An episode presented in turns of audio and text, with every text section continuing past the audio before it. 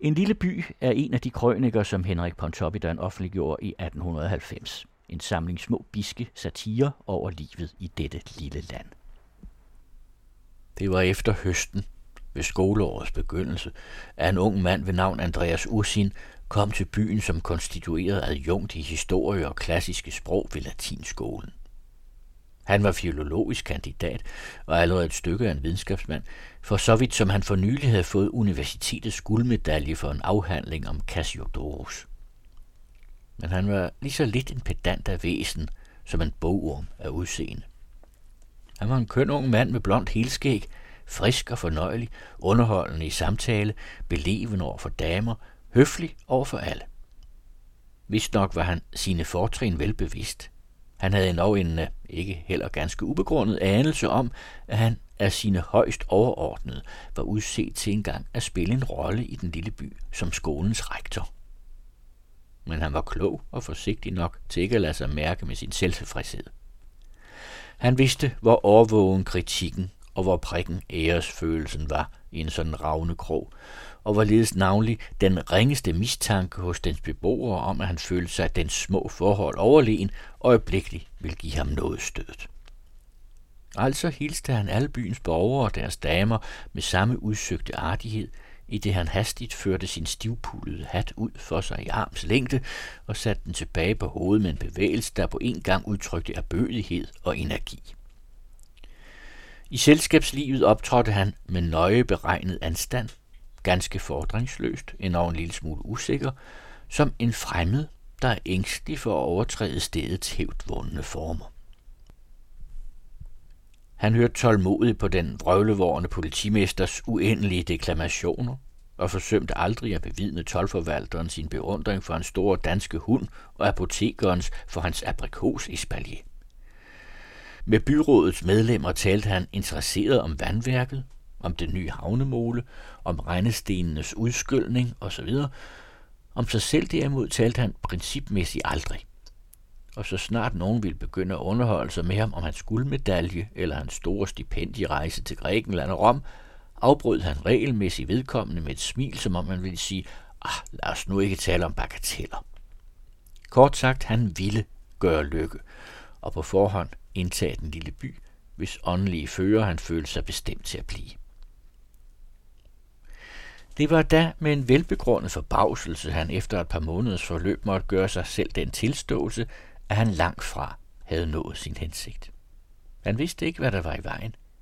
Men han kunne ikke undgå ved enhver lejlighed at mærke, at han var genstand for byens kritik. Ja, at man rent ud havde ham til bedste. Det var som om, der fødtes en dult lattermildhed overalt, hvor han viste sig. Om det så var hans kolleger på skolen, disse ellers så alvorsfulde mumier, så kæmpede de med et lystigt smil, så snart de så ham. Når han om middagen kom fra skolen, stod komierne i butiksdørene og bukkede med udsøgt artighed, for derpå, så snart han var kommet den forbi og havde hilst, at stikke en fnisen eller tilkaste hinanden en anden betydningsfuld hmm, hmm, hmm, ja, over gaden. Han følte sit uheld så meget mere nedtrykkende, som han netop var begyndt at blive forelsket i en af byens unge piger. Det var politimesterens datter Cecilie, i hvis mørkeblå øjne stille dyb, som mange andre unge mænd i forvejen var forulykket. Der sagdes lige frem om disse øjne, at de ligesom visse af landets skønneste indsøer hvert år krævede et menneskeliv. Andreas havde virkelig haft nogen grund til at mene, at han ikke var hende ligegyldig. Han havde endnu smiret sig med at tro, at hun alene stod uden for det ravne krogsagtige skumleri, hvorfor han var blevet offer. Men så hente der en stormfuld dag, at han mødte hende sammen med en veninde på promenaden uden for byen. Allerede på afstand så han den puffe til hinanden med albuerne, og da han gik den forbi og med sædvanlig erbødighed blottede sit hoved, holdt de mufferne op for munden for at skjule smilet. Og dette var endda ikke alt. Da de var kommet så langt fra ham, at de troede sig uden for hørevide, brast de i en hjertelig latter.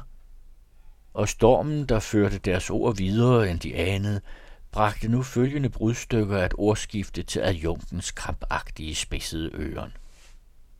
Nej, det er ved Gud for komisk. Ja, vil du nu sige mig, er det nu muligt at bare sig? Og du har virkelig ikke vidst det før? Far, jamen, troede, bare løjer. Og Gud hele byen. Otilia sagde, søger bare at komme til møde ham, for man kan jo ved Gud tro det værste. Mange, jamen sådan videre, er alene den allerstørste. Andreas Ursin var blevet ligebleg. Han gik lige hjem til sin ensomme bolig, satte sig i sin hestehårssofa og sang sammen. Hvad var det dog for et kogleri, der drev sit ubarmhjertige spil med ham? Hvad i himlens navn kunne det dog være, som alle i denne by fandt så latterligt hos ham, at det var på vej til at gøre ham opholdet her umuligt? For det måtte jo være noget, som alle kunne se. En egenhed, som sprang selv børnene i øjnene. Hans ydre? Han vidste dog, at var han ingen Adonis, så var han da hverken skæv eller halt eller pukkelrykket. Hans væsen? Men var han da ikke overalt optrådt så fordringsløs som muligt? Havde han ikke? Det bankede i dette øjeblik frygtsomt på hans dør, og på hans kom ind indsne sig på indadvendte tåspidser en lille rundhovedet purk med en pakke blå hæfter under armen. Det var Karsten, kæmnerens søn fra nederste latin, der som klassens ordensduks bragte ham de latinske stilebøger. Ved synet af drengen fødtes der en lysende tanke i Andreas Ursins forpinte hjerne.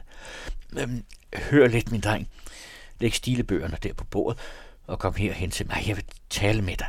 Ja, kom nu, gentog han utålmodigt, da drengen nølede. Jo, kom helt herhen. Ja, så, ja, og tag så den finger ud af munden. Og op med hovedet. Du skal ikke være bange. Jeg vil blot vide, ja, hvordan har din far det, min dreng? Er han kommet hjem fra København? Ja, viskede den fortumlede dreng, mens hans blik flakkede vildt omkring i stuen. Og er din lille søster nu blevet rask? vedblev adjunkten i det, han lagde sin hånd beroligende på hans maskinklippede hoved. Ja. Og hvordan går det så med dig selv, jeg mener? På skolen? Ja, med latinen kniber det jo lidt. Men nu de andre fag. Kommer du godt ud af det med dine kammerater? Nej, nej, det var jo ret. Og, og nu dine andre læger. Sig mig forresten, I har naturligvis øgenavne til jeres læger i små gavtyve. Har I ikke? Ja, ja. Bliv nu ikke forskrækket. Jeg skal simpelthen ikke røbe jer. Men lad mig nu engang høre. Hvad kalder I for eksempel mig? Ja, mm, sig det kun frit ud. Jeg ved dog, I har et navn til mig. Men hvad kalder I mig? Det var som om alt drengens blod ved dette spørgsmål pressedes ud i hans tykke kinder. Trods alle af Junkens venlige overtagelser ville han ikke svare. Men der blev Andreas Ursin vred. Han begyndte at true og befale. Jeg gav sig i sin iver til at ruske i den grædefærdige dreng, for han følte, at nu havde han endelig fundet et spor. Men drengen var fremdeles tavs som graven. Adjunkten rejste sig op, gik et par gange op og ned ad gulvet og satte sig igen. Han indså, at han havde forløbet sig, og lagde derfor atter sin hånd beroligende på drengens hoved, men fyren, som misforstod den bevægelse og troede, at nu skulle han have pryl, blev pludselig ganske ude af sig selv. Knækker den! Næsten råbte han i sin angst. Knækker den? gentog Ursin halvhøjt og slap ham. Hvad skal det sige? Hvorfor har I givet mig det navn? Nu? Hvorfor? Svar mig! Men skønt han attergav sig til at ruske i drengen, fik han hurtigt en fornemmelse af, at knægten nu ville lade sig redbrække, før han røbede mere, og han lod ham der gå.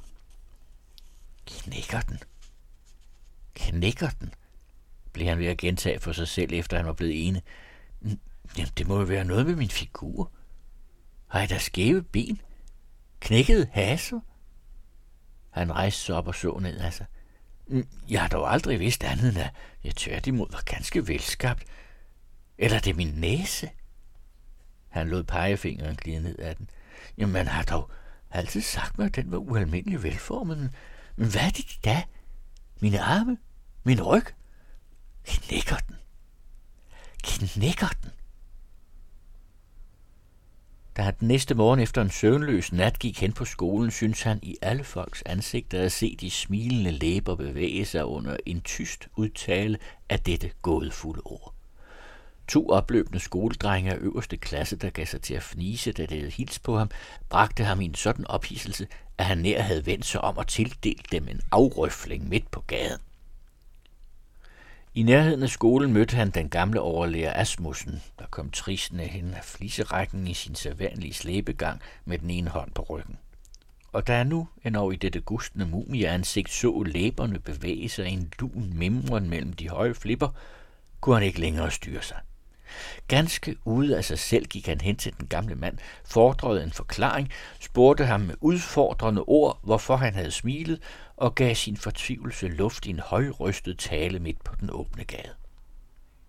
Den gamle overlæger havde i begyndelsen set noget forbløffet på den ophidsede unge mand, men efterhånden som han af dennes forvirrede tale forstod, hvorom sagen drejede sig, smilede han atter lunt mellem sine fademordere og klappede ham faderligt på skulderen.